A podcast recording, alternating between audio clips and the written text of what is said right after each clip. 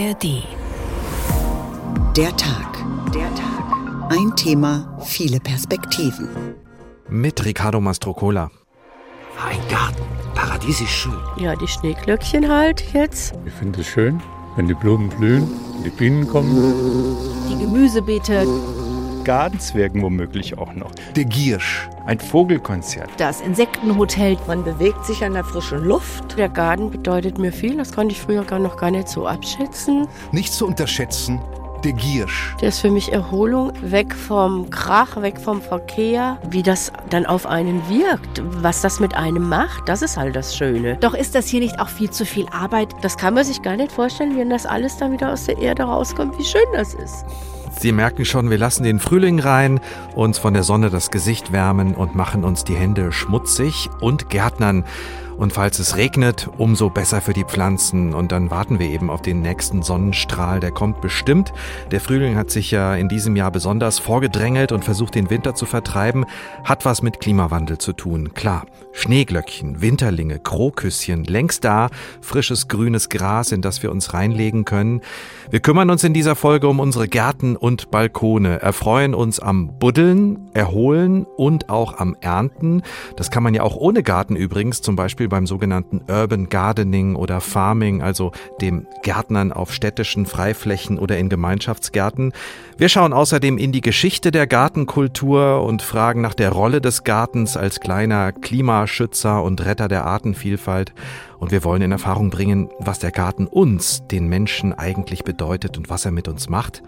Und wir fragen auch nach, und vielleicht ist das die spannendste Frage, wer weiß, was dieser Girsch da eigentlich immer zu suchen hat. Zwischen Glück und Giersch, Sehnsuchtsort Garten, so heißt diese Folge von der Tag, wie immer zu finden in der App der ARD Audiothek.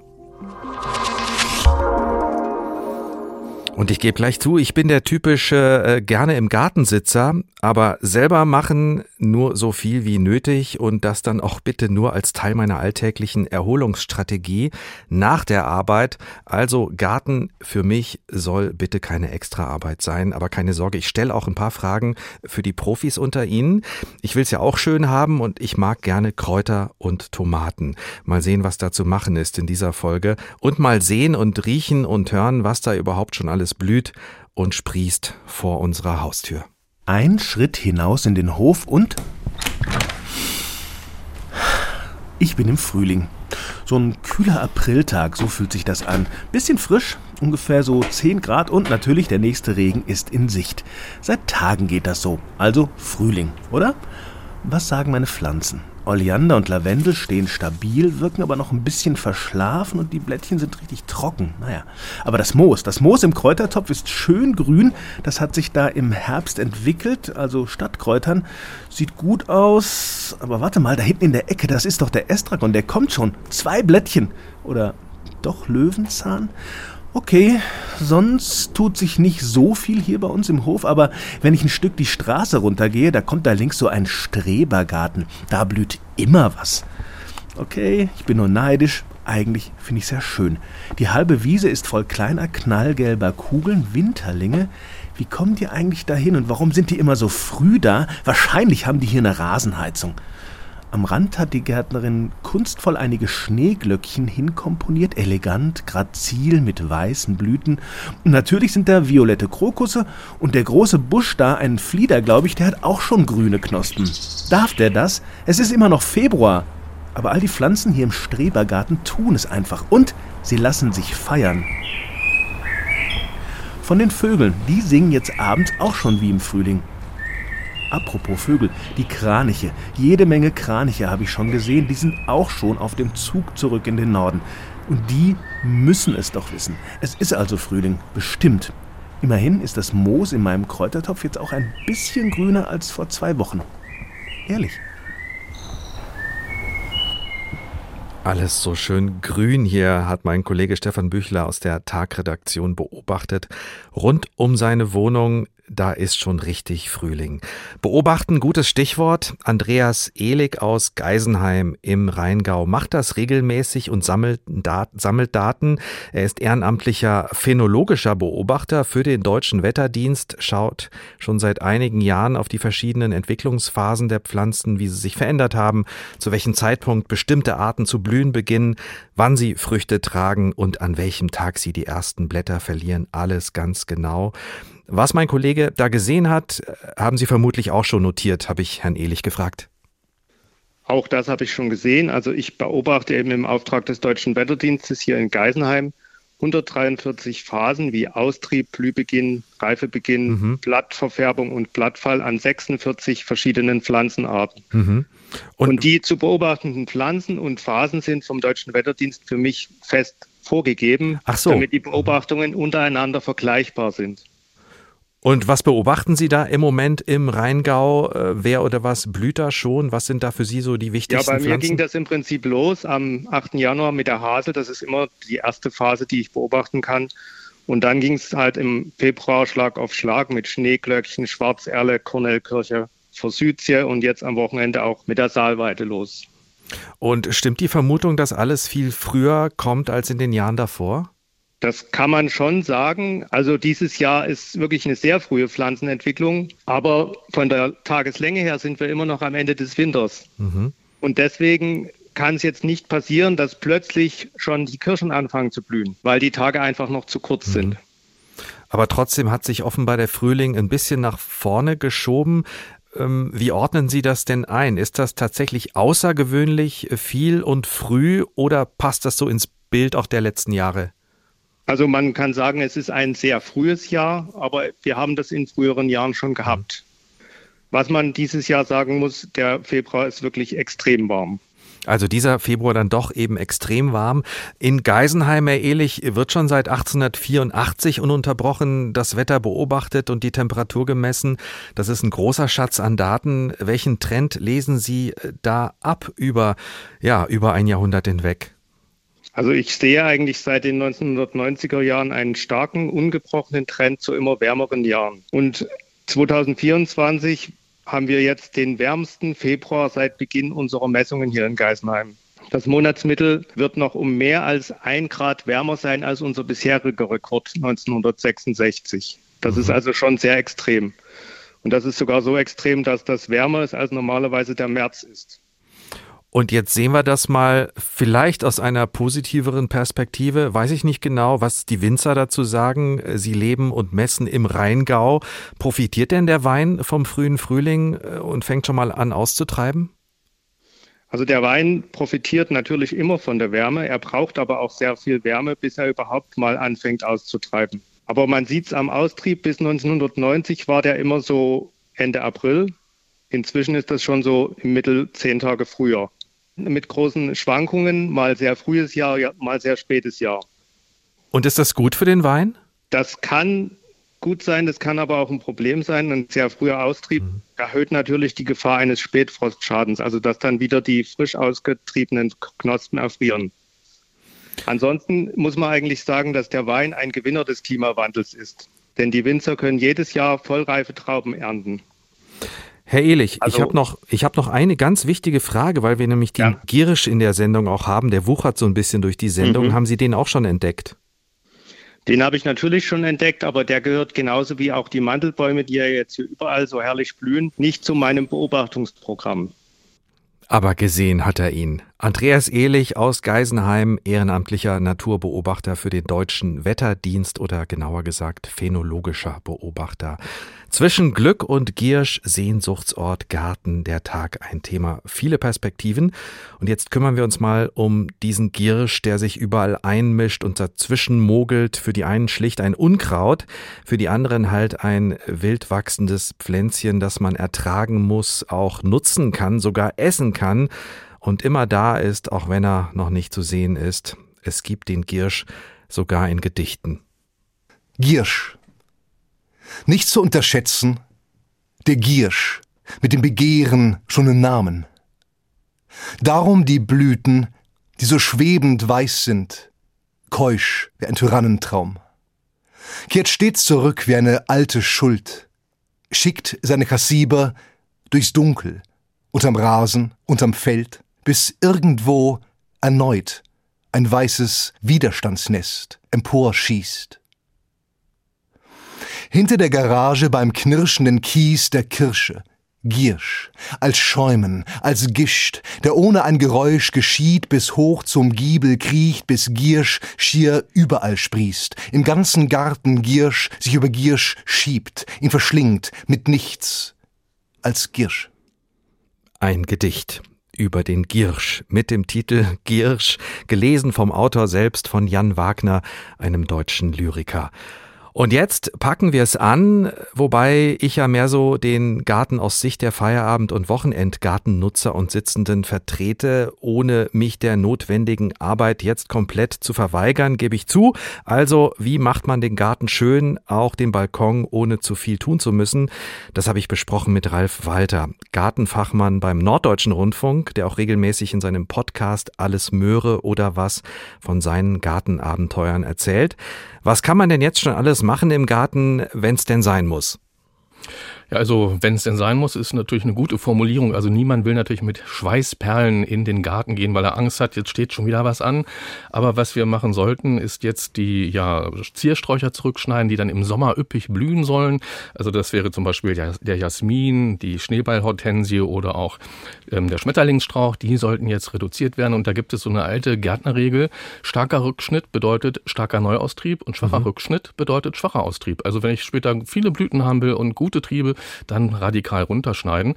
Und also ich muss mehr Arbeit investieren, um es naja, schön zu haben. Ein bisschen, bisschen muss man, aber dann kann man sich wieder zurücklehnen. Mhm. Und ganz wichtig ist, das sollte man auch nicht vergessen, jetzt der 29. Februar ist ein wichtiges Datum. Bis dahin darf ich noch tatsächlich alles ganz runterschneiden. Ne? Also auch Hecken neu mhm. pflanzen vielleicht, wenn ich das machen möchte. Danach beginnt nämlich die Brut- und Nistzeit von Vögeln und dann hat die Gartenschere erstmal Ruhe, also was das ganz Radikale anbelangt. Ach so, wenn dann auf jeden Fall noch im Februar. Noch im mhm. Februar, auf alle Fälle. Danach nur so kleine, wenn man ein Zweig abgebrochen ist, natürlich, den kann ich wegnehmen, aber nichts radikal runterschneiden. Aber Rasen aussehen kann ich natürlich auch danach noch. Äh, kann man das auch jetzt schon machen, obwohl auf den mm. Packungen ja gerne auch mal draufsteht, erst ab April? Ja, ich würde auch wirklich wirklich bis Ende März oder Mitte März zumindest warten. Mal gucken, wie sich das Wetter entwickelt. Rasen braucht 10 Grad, damit er gut wächst und der Boden sollte auch nachts dann ja nicht unter 6 Grad gehen, wenn ich da was ausgesät habe. Das können die Rasensamen dann nicht so gut vertragen. Also was man machen kann, man kann jetzt schon mal vertikutieren vielleicht. Also was ist das? Das ist so, sieht so ähnlich aus wie ein Rasenmäher. Da ist nur nicht ähm, so ein Messer, das sich im Kreise oben rund dreht, sondern das sind so Schlitzmesser, die in den Boden reingreifen und mhm. die nehmen halt den alten Rasenfilz raus. Das, was beim Mähen übergeblieben ist im vergangenen Jahr, vielleicht so kleine Teile und das verdichtet sich da so und dann kommt keine Luft mehr an die Rasenwurzeln. Also da kann man jetzt mit einem Vertikutierer rübergehen oder mit einer scharfen oder stabilen Garten, ähm, ja, so einer Hake, so eine Metallhake ordentlich durchbürsten und dann ein bisschen noch den Dünger drauf, den Langzeitdünger.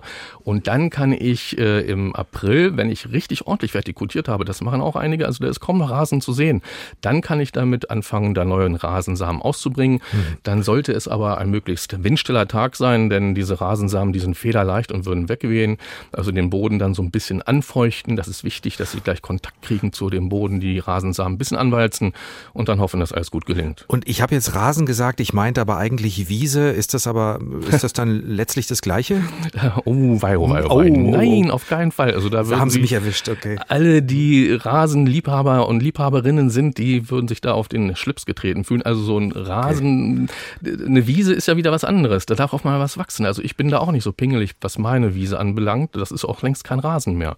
Also wenn da was drin mhm. wächst, äh, freue ich mich dran. Und die Insekten brauchen alles Mögliche, um über die Runden zu kommen. Ähm, was ändert denn der Klimawandel generell? Muss man äh, heute den Garten anders anlegen als noch vor ein paar Jahren? Jetzt ist der Frühling ja ein bisschen äh, früher gekommen, als wir erwartet haben.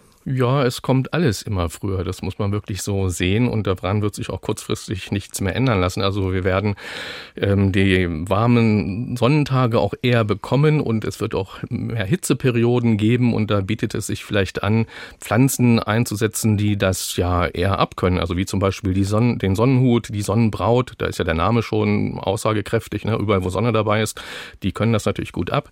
Das Mädchenauge vielleicht oder die staudige Sonnenblume kann da rein in so ein Beet. Astern könnten dazu gehören, die Prachtscharte, die Goldrute oder auch die Fetthenne. Also solche Pflanzen kommen mit dem warmen Wetter gut zurecht und ich kann natürlich auch auf die mediterranen Kräuter zurückgreifen. Die würde ich nicht unbedingt ins Beet pflanzen, weil die ja eher ja, kargen Boden brauchen. Und so ein Blumenbeet oder Pflanzstaudenbeet, das ist ja eher ein bisschen fett äh, gehalten. Da ist, sind viele Nährstoffe drin und die würden sich halt für die ähm, ja, mediterranen Kräuter nicht so gut auswirken. Also die eher im Kübel, die Erde mit, mit Sand vermischen, damit die ein bisschen durchlässiger ist und dann ja, kann ich mich auch daran erfreuen. Äh, Kräuter ist dann auch etwas, wofür man nicht so viel Zeit und Arbeit investieren muss. Klingt danach jedenfalls. Wäre doch schön. Für ja, mich. so ist das. Also man muss nur eins bedenken. Also Basilikum, mögen Sie das auch? Ja, sehr gerne. Da denken auch viele, das ist ein mediterranes Kraut, ähm, aber knapp vorbei. Also das kommt aus den subtropischen Regionen Indiens wird also in der Sonne ziemlich schnell schlapp machen. Das mhm. muss eher so im Halbschatten stehen. Das ist dann auch wieder was für den äh, Küchensims wahrscheinlich, ne? Ja, auf alle mhm. Fälle. Und wenn man jetzt im Supermarkt äh, sich diese Kräuter vielleicht kauft, dann muss man daran denken, die in diesen kleinen Töpfen, die sind äh, dafür gedacht, dass man die in den nächsten zwei Tagen verbraucht. Also da kann ich nicht davon ausgehen, dass die vier, fünf Wochen halten. Die müsste ich also rausnehmen aus den Töpfen, so ein bisschen auseinander zupfeln und in gute, ja, Kübelpflanzenerde in kleine Kübel setzen und dann habe ich da länger was von. Genau, wichtiger Tipp noch für alle, die immer daran verzweifeln, dass das Basilikum so schnell schlecht wird oder so schnell braun wird, wenn man es im Supermarkt gekauft hat. Ähm, Thema gutes und schlechtes Unkraut in Anführungsstrichen. Mm, Was mm. kann denn eigentlich weg? Was kann bleiben, wenn ich in den Garten schaue? Also jede Pflanze würde von sich selbst nie behaupten, Unkraut zu sein. Das ist ja unsere Sicht. Und die Gärtner und Gärtnerinnen, die kennen auch eigentlich kein Unkraut. Für die sind das Wildkräuter. Und wenn wir mal überlegen, die drei vielleicht, die man so schnell vor Augen hat, die Brennnessel zum Beispiel, haben ganz viele nicht gerne im Garten. Aber ich frage mich immer, warum nicht? Also eine Brennnessel, da kann ich einen Salat draus machen, wenn ich da ein bisschen vorsichtig mit umgehe. Und äh, wir mögen alle Schmetterlinge, oder? Ist doch so. Ja. Und äh, wenn man bedenkt, dass äh, alleine 36 Schmetterlingsarten, also die Raupen von mhm. diesen Schmetterlingen, die ernähren sich von den Brennnesselblättern. Und wenn ich keine Brennnesseln im Garten habe, habe ich später auch keine Schmetterlinge mehr.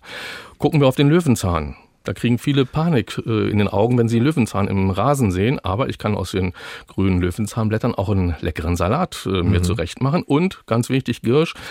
Oh ja, da weiß ich, wovon ich rede, habe ich selber bei mir im Garten seit einigen Jahren und ich habe den Kampf längst aufgegeben.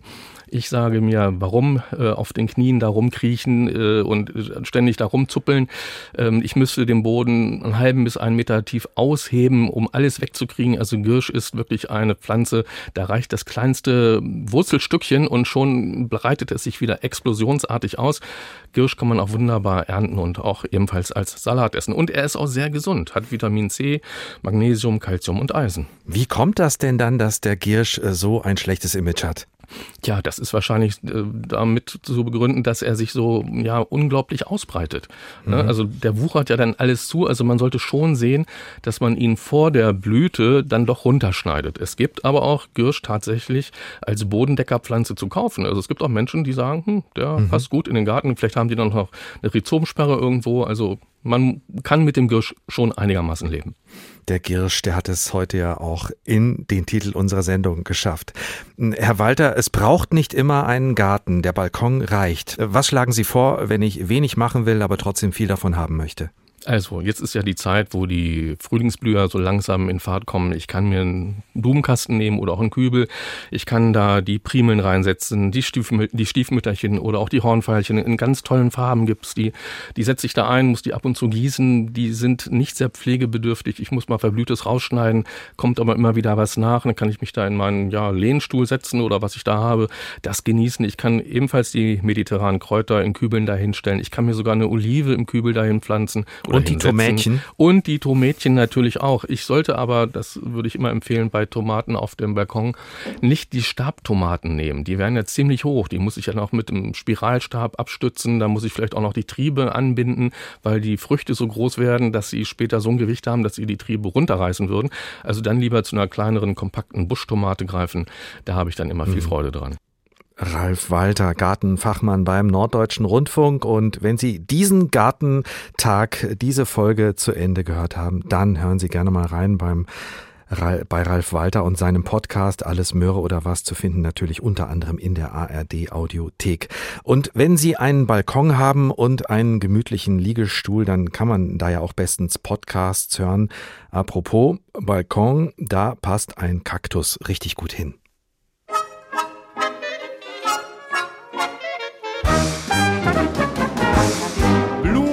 Garten, so 20 Arten von Rosen, Tulpen und Narzissen leisten sich heute die feinsten Leute. Das will ich alles gar nicht wissen. Mein kleiner grüner Kaktus steht draußen am Balkon. Holleri, holleri, hollero. Was brauch ich rote Rosen? Was brauch ich roten Mond? Holleri, holleri, hollero. Und wenn ein Bösewicht was Ungezogenes spricht, dann hol ich meinen Kaktus und der sticht, sticht, sticht. Mein kleiner grüner Kaktus steht draußen am Balkon. Holleri, holleri, hollero. Heute um vier klopft's an die Türe. Na, nu Besuch so früh am Tage. Es war Herr Krause vom Nachbarhause. Er sagt, verzeihen Sie, wenn ich frage.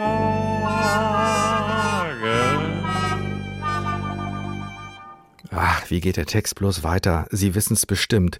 Mein kleiner grüner Kaktus in der Version von Max Rabe muss unbedingt rein in eine Sendung über Gärten und Pflanzen, oder? Zwischen Glück und Giersch, Sehnsuchtsort Garten, der Gartentag ein Thema und viele bunte Perspektiven in dieser Folge. Und wir weiten jetzt mal den Blick, schauen zurück in die Geschichte unserer Gärten und unserer Gartenkultur. Dieses ganze Buddeln und Graben und Schneiden und auch Einzäunen, das hat nämlich schon ziemlich früh angefangen. Die Sehnsucht, sich mit der ihm oft feindlichen Natur auszusöhnen, indem er sie formt und beherrscht, trieb den Menschen zur Gartenbaukunst. Er wurde sesshaft. Nicht umsonst stammt das Wort Garten von dem indogermanischen Wort für Gärte ab, Weiden oder Haselnusszweige, die das eigene Stückchen beackertes Land umfrieden. Genauso wie Paradies, das auf eine altpersische Wortwurzel zurückgeht, die Umwallung, Umzäunung meint, ein wundersamer Ort, der kein Unglück kennt. Rückzug vor der feindlichen Welt, Raum für Gedanken und Gefühle, wie eine Gartengestalterin bekennt. Ich habe hier schon vor Freude in dem Garten getanzt. Ich bin auch, wenn ich ganz, ganz traurig war, hier in den Garten gegangen und der hat mich beruhigt. Nicht von ungefähr ist unsere Sprache durchsetzt von gärtnerischen Ausdrücken. Wir kennen eben Wortwurzeln oder Wortstämme, haben eine weit verzweigte Verwandtschaft, wachsen und gedeihen zum Beispiel im Kindergarten, schlagen Wurzeln und stehen in der Blüte unserer Jahre, auch wenn sich der Mensch im Verlauf seiner Ideengeschichte immer weiter von seiner ursprünglich natürlichen Umgebung entfernt hat. Die Gartenbaukunst ist ein Spiegel menschlichen Selbstverständnisses. Waren die altägyptischen Tempelgärten noch den Göttern und verstorbenen Pharaonen geweiht, die heiligen Haine der Sumerer von Göttern bewohnt, so ergötzten sich die Griechen bereits bei intellektuellen Auseinandersetzungen in Volksgärten, und in den italienischen Renaissancegärten schließlich folgte die Anlage streng der menschlichen Logik. Versailles ist das Abbild einer allzu menschlichen absolutistischen Staatsidee, dem englischen Landschaftspark wie dem Schrebergarten liegt wiederum die Idee individueller Freiheit zugrunde. Wobei die Freiheit darin zu bestehen scheint, die Natur zu beherrschen, indem man ihren Gesetzen gehorcht. Gartentherapeuten beobachten, dass Patienten, die mit Pflanzen arbeiten dürfen oder sich wenigstens viel in abwechslungsreich gestalteten Parks aufhalten können, sich schneller erholen und weniger Medikamente brauchen.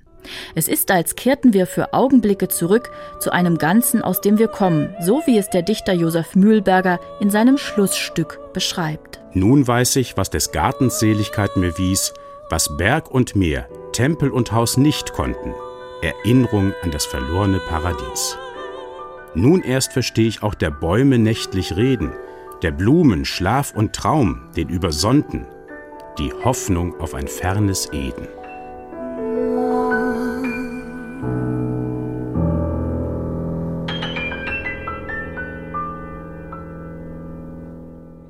Vom Gartenglück, das man finden kann und vom Gartenparadies hat uns Dagmar Hase erzählt. Was der Garten uns doch so alles bieten kann.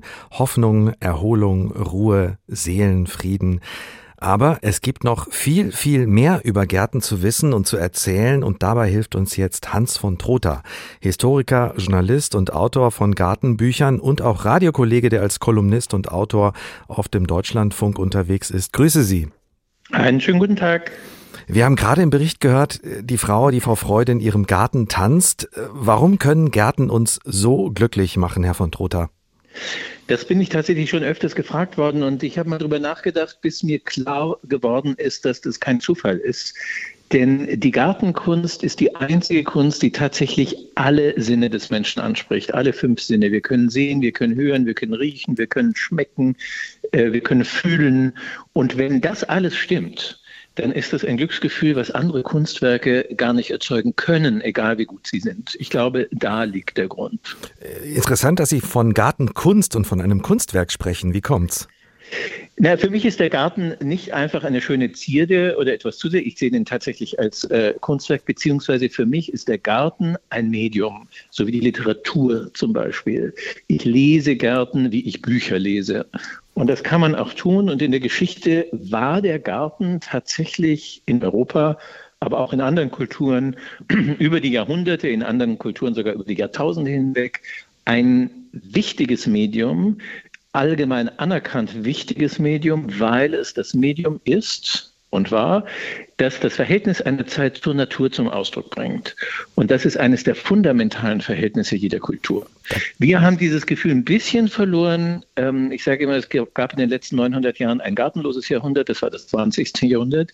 Ich meine so die Zeit von 1920 bis 1990, weil das eine Zeit war, die ein, ich würde mal sagen, schwer gestörtes Verhältnis zur Natur mhm. hatte und entsprechend ein gestörtes Verhältnis zum Medium, das die Natur darstellt, nämlich dem Garten. Aber seit dem späten 20. Jahrhundert ist der Garten wieder da und ich würde sagen, das 21. Jahrhundert ist wieder ein Gartenjahrhundert, wenn auch unter völlig anderen Bedingungen, weil die Natur, auf die die Gärten reagieren, äh, reagiert, eine andere geworden ist, weil wir sie dermaßen ramponiert mhm. und beschädigt haben, dass es nicht da geht, darum geht, sie abzubilden, sondern sie zu retten.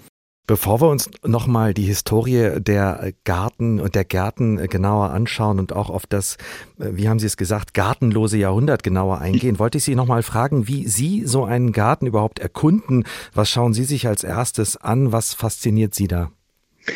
Ich, äh, also ich lasse mich von dem Garten leiten. Also jeder Garten hat, äh, egal wie durchdacht, sein System, indem er mir etwas erzählen will. Also gehen Sie, Sie haben Versailles erwähnt, gehen Sie nach Versailles, da werden Sie genötigt, in die Mitte zu gehen. Nur da erschließt sich das Ganze. Und dann gehen, dann äh, bewegen Sie sich auf der Zentralachse vor und kriegen da etwas vermittelt und merken, okay, jetzt kann ich auch noch abbiegen und werden dann von enormen Eindrücken überwältigt. Während Sie wenn Sie in einen englischen Landschaftsgarten gehen, dann verschwinden Sie mit dem Weg irgendwo im Busch und sagen, ah, ich soll also jetzt diesem Weg folgen und mir die Geschichte selber zusammensammeln, die mir hier erzählt wird. Mhm. Ich habe noch nie einen Garten erlebt, der nicht von sich aus ein solches System anbietet. Und das macht ungeheuer Spaß, ist spannend.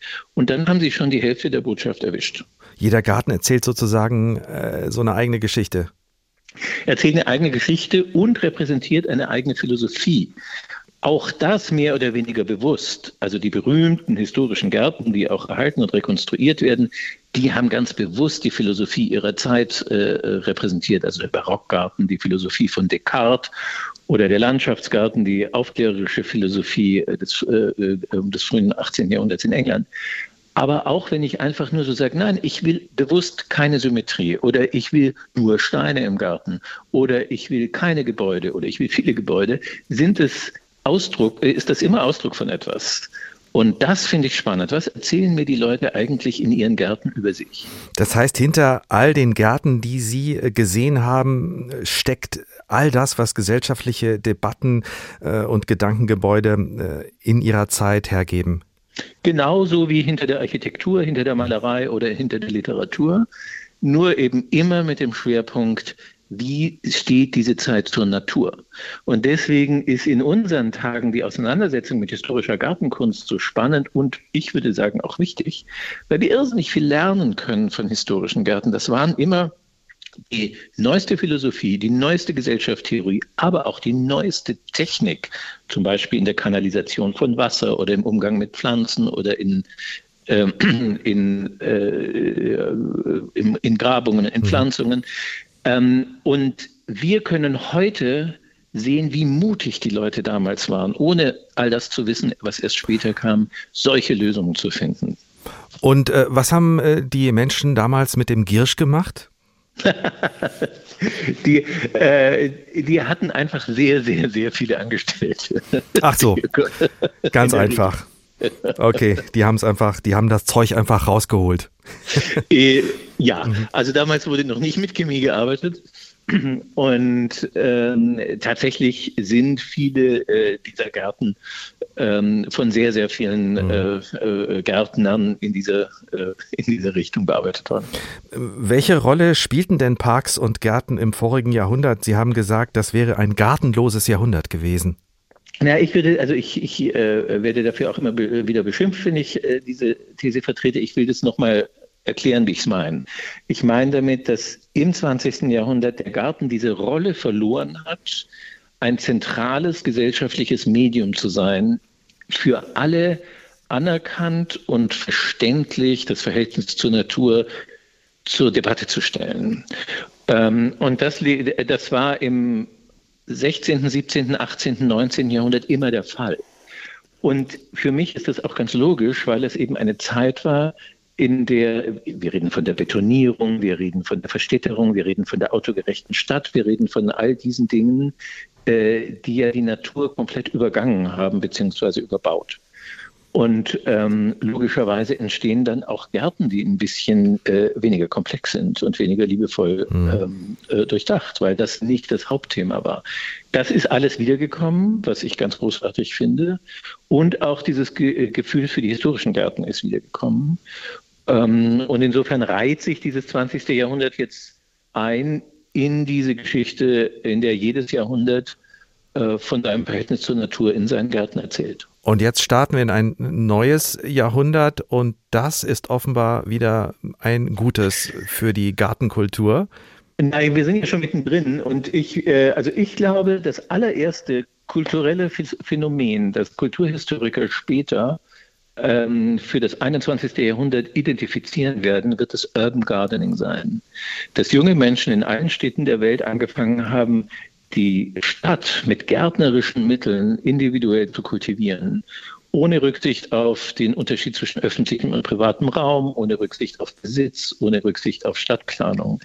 Ähm, das ist was völlig Neues gewesen und das ist ein spannendes Phänomen, weil es sich auf gärtnerische Traditionen bezieht, aber was völlig Neues und anderes macht und auch mit anderen Zielen. Und ich verrate Ihnen was, wir sprechen in dieser Sendung gleich nach Ihnen äh, mit einer Vertreterin dieser Zunft, die Urban Gardening, Urban Farming äh, betreibt. Ganz spannend.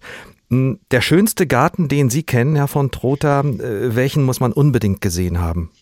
Das ist, das ist eine unfaire Frage. Dazu gibt es äh, gibt. Ähm, also ich würde sagen, äh, ich würde dann drei nennen. Ähm, ich, die Zeit äh, haben wir. Die so unterschiedlich sind. Der eine ist tatsächlich der allererste Barockgarten. Äh, das ist Vaux le Vicomte, der erste Garten von André Lenotre. Ähm, bei Melan, nicht weit von Paris. Äh, das ist einfach überwältigend, äh, was da gelungen ist. Mein Lieblingsenglischer Garten ist auch der erste englische Garten, der heißt Rauscham in der Nähe von Oxford, ein zauberhafter Garten aus den 1740er Jahren, mhm. der im Originalzustand ist. Und der dritte ist ein bisschen weiter weg. Ähm, das ist der Garten des Meisters der Netze in Suzhou in China, weil China eine 3000-jährige völlig eigene Gartenkultur hat, über die man dieses Land sehr gut verstehen lernen kann. Und das hat mich äh, wirklich umgehauen. Also zwei davon sind auf jeden Fall einigermaßen gut zu erreichen. Paris ja. und Oxford haben Sie gesagt, genau. Und vielleicht auch ein schöner Schrebergarten um die Ecke? Äh, Findet man auch immer wieder was Schönes, oder? Na, jeder, also ich kenne kaum Gärten, die mich nicht irgendwie berühren oder mhm. äh, beeindrucken. Das ist so, wie ich kaum Bücher kenne, die mich nicht irgendwie berühren, außer sie sind richtig, richtig schlecht. Und das gibt es natürlich sowohl in der Literatur als auch äh, in der Gartenkunst und insbesondere in öffentlichen Gärten. Ähm, aber dann muss man halt zum nächsten gehen. Okay, dann legen wir den Mantel des Schweigens drüber. Jetzt haben wir uns so viel, äh, haben Sie uns so viel vom Garten und von der Gartenkunst erzählt. Äh, ich schätze, Sie sind auch ein passionierter Gärtner und Gärtnern total gerne selbst. Da haben Sie sich verschätzt. Äh, ich oh. bin Theoretiker und ähm, ich habe in meiner ganzen langen Beschäftigung mit der Gartenkunst noch nie jemanden getroffen, der oder die beides konnte, also die Theorie und die Praxis. Ähm, da besteht auch eine gewisse Rivalität bzw. Unverständnis füreinander. Also ich bin in Pflanzen ganz, ganz schlecht, habe größte Hochachtung und Bewunderung und lasse mich da immer begeistert von Gärtnerinnen und Gärtnern durch die Pflanzen führen. Ich erkläre in die Philosophie und die Struktur. Sie wissen auf jeden Fall sehr viel mehr als ich über Pflanzen, aber Blumen gießen können Sie, oder? Blumen gießen tue ich immer gern. Gut. Immer schön, immer schön an der Wurzel und nicht auf die Blätter. Immerhin, Hans von Trotha, ein Gartenfachmann und vor allem ein Gartentheoretiker, kein Buddler also. Vielen Dank, dass Sie uns geholfen haben, mehr über den Garten als Kunstform zu lernen. Sein jüngstes Buch ist beim Verlag Wagenbach erschienen und heißt Der französische Garten. Zwischen Glück und Giersch, Sehnsuchtsort Garten, der Tag ein Thema, viele Perspektiven. Obst und Gemüse, darüber haben wir bisher wenig gesprochen. Die Fachleute unter uns wissen, es wächst nicht im Supermarktregal, sondern tatsächlich irgendwo auf dem Acker und muss erstmal gepflegt und gehegt werden.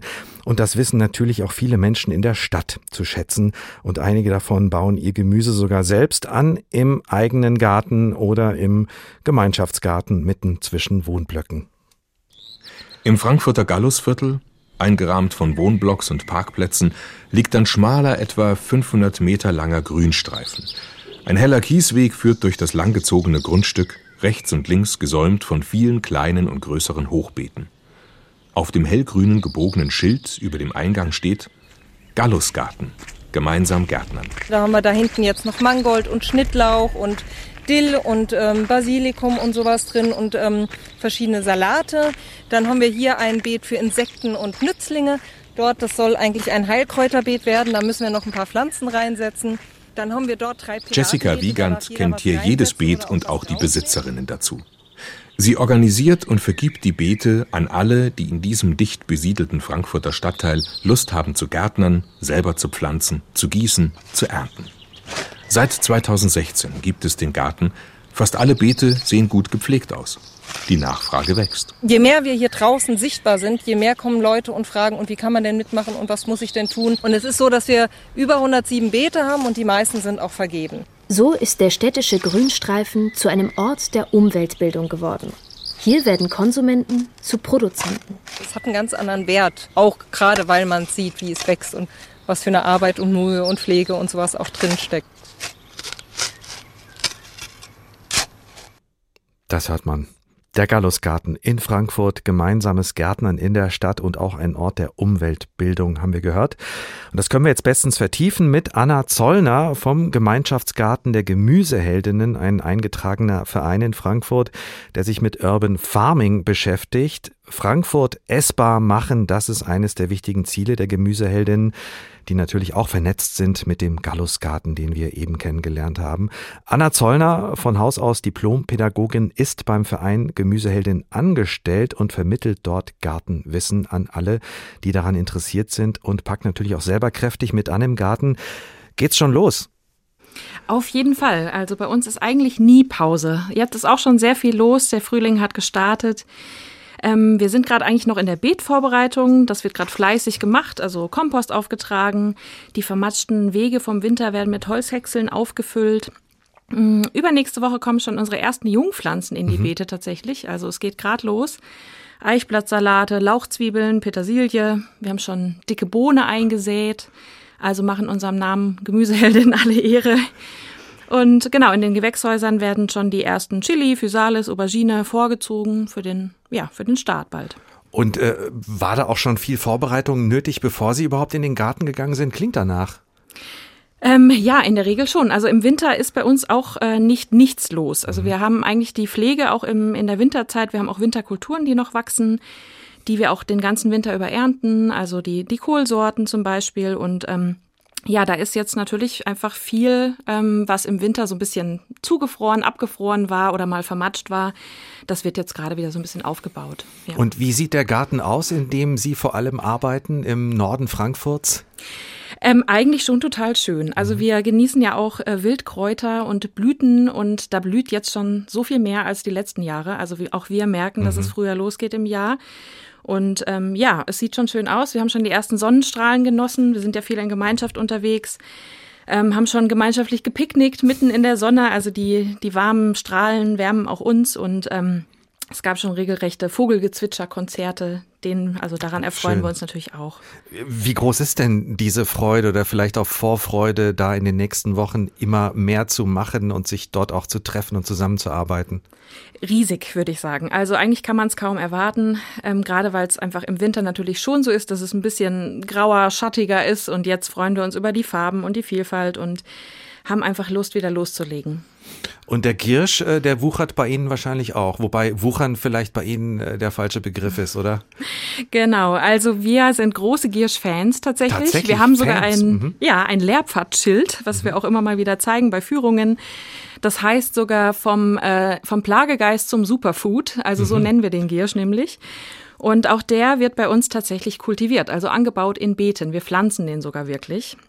Ähm, ja, im Mittelalter hat man den als ganz normales Gemüse verwendet und so sehen wir das auch. Wir wollen den auch einfach zum Essen äh, verarbeiten. Wir haben zum Beispiel Giersch Pesto, was wir oft machen. Und das klingt gut. Genau. Giersch Superfood schreibe ich mir gerade auf für das Ende der Sendung zum Fazit. Da baue ich das nochmal ein.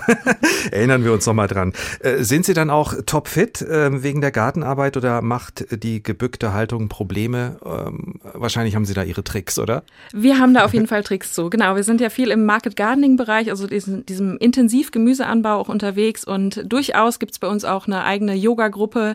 Also wir versuchen uns auch immer wieder fit zu machen für die Gartensaison und machen zwischendurch Pause, gemeinsames Mittagessen. Mhm. Ich würde sagen, wir sind dahingehend zumindest trainiert. Also keine Rückenprobleme wegen Nein. der Gartenarbeit, sondern topfit wegen der Gartenarbeit. Mhm. Okay. Ähm, was ist die Idee hinter Urban Farming? Das, das wäre ja übersetzt sowas wie äh, städtische äh, Landwirtschaft. Genau, das ist die Idee. Wir haben ja die große Vision, Frankfurt essbar zu machen und wollen das eben auch großflächig tun. Also so, soweit es geht, brachliegende Flächen in Frankfurt auch ähm, wieder bewirtschaften, Lebensmittelanbau dort betreiben und Farming eben, weil wir auch direkt im Boden arbeiten. Also Urban Gardening ist ja oft so, dass es auch in vielen Hochbeeten stattfindet mhm. und wir machen das eben in ja, im Boden. Auch zum CO2-Speichern, Bodenaufbau, Humusaufbau ist uns ganz wichtig und ähm, wollen eigentlich auch Langfristigkeit. Also wir wollen auch länger bleiben können, auch ja, es ist nicht immer überall möglich. Auch wir haben Zwischennutzungsflächen, aber genau, wir wollen eine Langfristigkeit haben. Deswegen haben wir auch gesagt, es soll nicht ähm, ein kleines Urban Gardening Projekt sein, sondern wir hatten ja gleich eine etwas größenwahnsinnige Vision. Oh, wie viele äh, Flächen haben Sie da mittlerweile in der Stadt? Ähm, wir haben es tatsächlich neulich mal ausgerechnet an Quadratmeterzahl, ganz mhm. spannend. Also wir haben 15.000 Quadratmeter Gartenflächen mhm. aktuell und ähm, davon sind 4.000 Quadratmeter reine Beetflächen sind ungefähr 19 Gärten und drei mhm. sogenannte Permakulturinseln, die wir im Stadtgebiet verteilt haben. Also auf Verkehrsinseln? Nee, ne, das wäre zu klein, oder? Nee, das ist tatsächlich ein mhm. bisschen zu straßennah. Das ja. wollen wir dann auch nicht wegen, ja, wegen Eintrag von Schadstoffen. Ja. Aber durchaus sehr städtisch. Also, also ja. da es auch um die Nutzung von Brachen in der Stadt? Ja, wobei Brachen ist immer so ein Begriff, mhm. den finden wir gar nicht so gut, weil der tatsächlich, also viele Brachen sind ja auch Flächen, in denen sich Biodiversität ausbreiten kann und vielleicht auch schon getan hat die letzten Jahre. Und wir versuchen auf diesen Flächen aber immer wieder auch eine Mischung hinzukriegen aus Intensivgemüseanbau, aber auch Biodiversität. Also mehrjährigen Strukturen, Gehölze, Sträucher sind da auf jeden Fall auch ein Thema. Wie ernst nimmt die Stadt Frankfurt das Thema? Ähm, noch nicht äh, ernst genug, würde ich sagen. Wir würden uns freuen, wenn das noch ein bisschen mehr ähm, sich verbreitet. Deswegen sind wir auch immer dran. Aber es ist natürlich schon so, dass wir sehr dankbar sind. Wir haben dieses Jahr eine ähm, städtische Förderung von zwei Vollzeitstellen. Das ist natürlich auch für uns als rein ehrenamtliches Projekt zuvor eine große, ein großer Meilenstein. Ähm, wir haben jetzt mittlerweile einen gemeinnützigen Verein und ähm, das hat zumindest dazu geführt, dass es jetzt auch öfter mal Thema ist in der Politik. Was ist eigentlich eine Gemüseheldin? Jemand, der Lust hat, seine Hände in die Erde zu stecken mhm. und wieder zu erfahren, wie man sein eigenes, äh, seine eigenen Lebensmittel produziert oder Gemüse anbaut. Und das kann man bei Ihnen dann eben auch lernen. Auf jeden Fall. Also es ist sehr niedrigschwellig, man muss nichts äh, vorher wissen oder können, man kann einfach dazukommen. Wir gärtnern gemeinschaftlich, wir lernen voneinander und miteinander. Und wir haben jetzt zum Beispiel letztes Jahr damit angefangen, auch eine eigene Ausbildung zur Stadtfarmerin anzubieten. Also wir würden auch gerne, dass ähm, wir ganz viele Stadtfarmerinnen ausbilden in Zukunft, die überall ähm, in Frankfurt ja weitere Flächen übernehmen können. Also Stadtfarmerinnen und Stadtfarmer. Genau, natürlich. Wobei wir sagen müssen, wir sind immer noch nach wie vor mehr Frauen als ja. Männer. Fragt sich warum, aber ähm, wir sind, also wir meinen beide Geschlechter. genau. Stichwort Nachfrage. Sind viele Menschen in Frankfurt daran interessiert? Also wie groß ist die Nachfrage tatsächlich, da mitzumachen? Die Nachfrage ist riesengroß. Die ist in den letzten Jahren sogar noch mehr gewachsen, auch vielleicht durch Corona. Und ähm, es gibt richtig großes Interesse wieder ähm, an Selbstversorgung, an Ernährungssouveränität. Wir haben viele ähm, Anfragen im Bildungsbereich. Wir sind aktuell ungefähr 350 Gärtner und Gärtnerinnen, die bei uns mitmachen. Aber wir haben ganz viele Anfragen auch von Schulklassen, Jugendlichen, Jugendgruppen. Ja, wir brauchen aber auch Menschen, die sich eben so weit gut auskennen, dass sie auch so ein Projekt dann anleiten können. Deswegen bilden wir eben auch aus. Anna Zollner von den Gemüseheldinnen in Frankfurt, ein Verein, der das gemeinschaftliche städtische Gärtnern voranbringt. Und man kann dort mitmachen und sich sogar weiterbilden. Zwischen Glück und Giersch, Sehnsuchtsort, Garten, der Tag, ein Thema, viele Perspektiven. Sich das Gartenerlebnis teilen, davon gemeinsam profitieren und auch noch was für den Klimaschutz tun, das geht auch weniger organisiert. Zum Beispiel im guten alten Schrebergarten, den gibt's ja schon lange.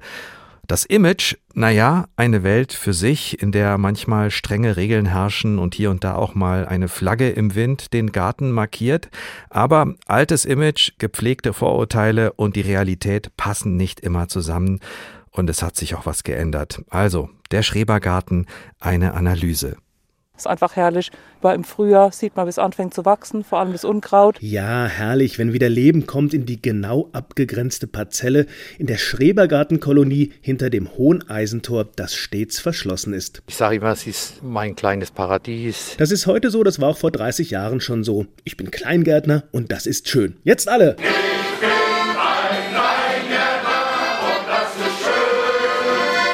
Na gut, na gut, ein Kleingärtner Männerchor, das passt wahrscheinlich heute nicht mehr so gut in eine Anlage nach Berlin oder in München oder Frankfurt, denn hinter den hohen Eisentoren hat sich doch was verändert. Eine neue Generation von Städtern hat die kleinen grünen Gärten für sich entdeckt. Ich habe zwei Kinder und die wollten einen Baum.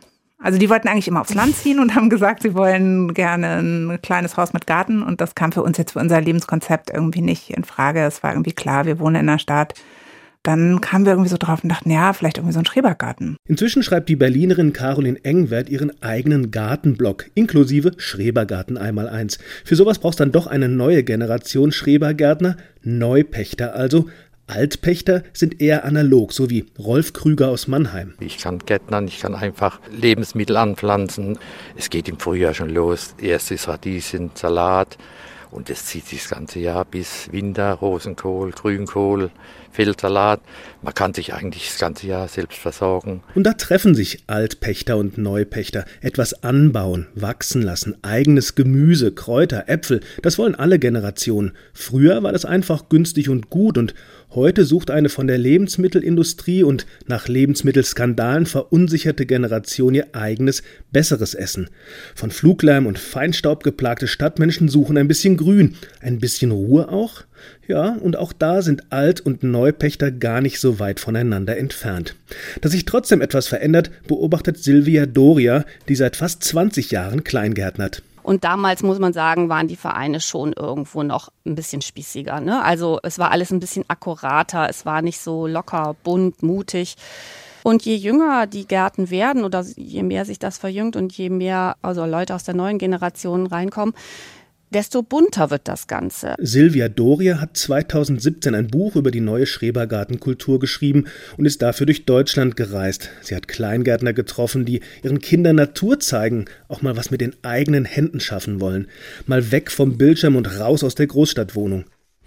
Stefan Bücheler über die neue Schrebergartenkultur, die sich mit der guten alten Kleingärtnerei eigentlich bestens verträgt. Klingt jedenfalls so. Ob Schrebergarten ob kleiner Garten vor dem Haus oder gar kein Garten, sondern Pflanzen auf dem Balkon.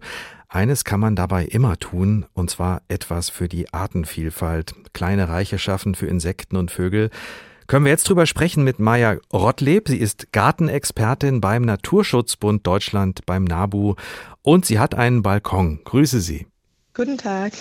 Der eigene Garten, Frau Rottleb, die eigene Pflanzenwelt als letzte Rettung für Insekten und gleichzeitig der Wunsch, einfach was Schönes um sich herum zu haben. Geht das gut zusammen? Ja, das geht wunderbar zusammen, weil auch für Insekten kann man schöne Sachen im Garten machen, die einen selber auch erfreuen, sozusagen. Und wie kann dieser Garten aussehen? Also grundsätzlich ist es erstmal gut, wenn man einen wilden Garten hat, ähm, ein bisschen die Angst vor Kontrollverlust ablegt, was ja auch also eingangs schon ein paar Mal äh, zum Thema äh, gestellt wurde. Und ähm, viele Gärtnerinnen und Gärtner haben einfach Angst, so ein bisschen die äh, Wildheit in ihren Garten zu lassen. Man kann auch auf kleinen Flächen erstmal anfangen und aufhören zu mähen zum Beispiel. Mhm in den Randbereichen. Da freuen sich die Insekten sehr drüber. Zum einen können sie sich natürlich im hohen Gras und Brennnesseln und so weiter gut verstecken, können ihre Eier und äh, Raupen dort gut aufziehen. Ähm, leben aber auch selbst davon, wenn es zum Beispiel Pflanzen sind wie der schon angesprochene Girsch, dann ist das auch eine Insektenweide. Mhm. Ähm, das ist so ein einfacher erster Schritt. Man muss gar nicht in den äh, Pflanzenmarkt gehen, sondern man muss erstmal aufhören, zu viel zu pflegen. Mhm. Also der Giersch hat sich da schon wieder reingeschummelt in die Sendung. Äh, Insekten mögen den also auch. Ist so ein Mini-Paradieschen für Insekten? Ja, der Giersch ist jetzt ähm, vor allem, also für Insekten nicht die allerwertvollste Pflanze, aber auch. Es ist ähm, zum Beispiel für den Dukat, Dukatenfalter oder für den kleinen Eisvogel eine Raupenfutterpflanze, mhm. so wie viele sogenannte Unkräuter. Wir haben ja auch schon die Brennnessel gehört. Ähm, das ist eine Pflanze, die 36 Falterarten äh, ernährt oder vielmehr ihre Raupen.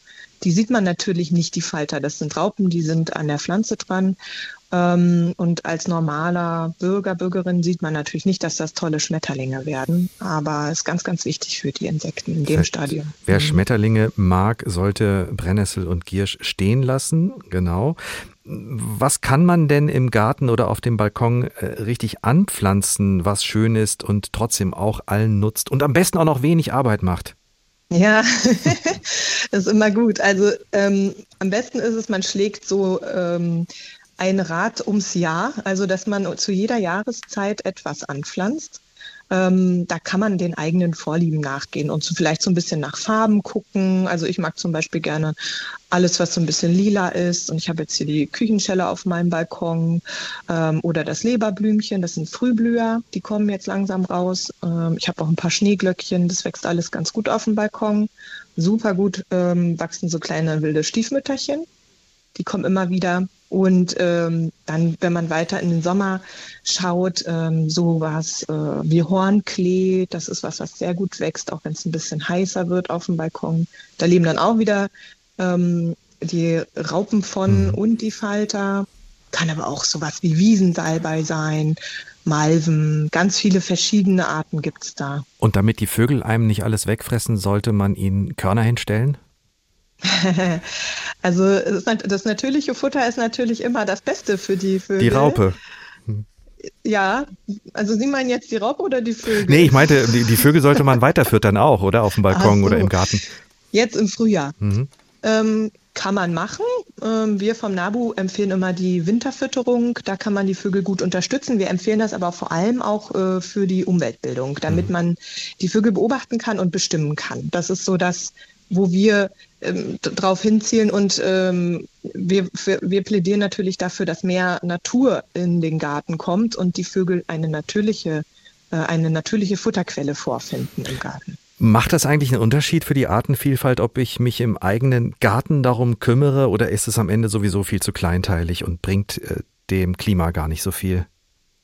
Mm, also das bringt sowohl den Insekten als auch den Vögeln als auch dem Klima was, wenn ich was im Garten mache, weil das ist keine kleine Fläche. Mhm. Ähm, alle Gärten zusammen, ich habe die Zahl nicht genau im Kopf, aber es handelt sich dabei um beinahe dieselbe Anzahl wie die Naturschutzgebiete zum Beispiel. Ich glaube, die Hälfte der Naturschutzgebiete äh, der Fläche der Naturschutzgebiete sind Gartenflächen. Ah, da kommt und schon was zusammen. Mhm. Das ist sehr viel und es fortschreitende Versiegelung führt halt auch dazu, dass sonstige Flächen, die diese wirklich echten Brachflächen sind, die einen hohen Wert für die Biodiversität haben, die fallen weg und äh, viele Arten sind mittlerweile wirklich auf Gärten, vor allem im Siedlungsbereich eben dann angewiesen. Das ist schon so. Oder auf ihren Balkon. Ja. Ein kleines Glück Genau. für Sie, vielleicht sogar ein Sehnsuchtsort? Auf jeden Fall. Ich habe mich gefreut, als ich jetzt endlich einen Balkon hatte und dann noch einen ganz großen und habe äh, direkt alles Mögliche angepflanzt, paar Niederlagen erlitten, paar Siege errungen. Ich habe auch ge, geweint und gelacht in, auf meinem Balkon. Also es ist schon äh, eine tolle Möglichkeit, wenn man ein bisschen gärtnern kann.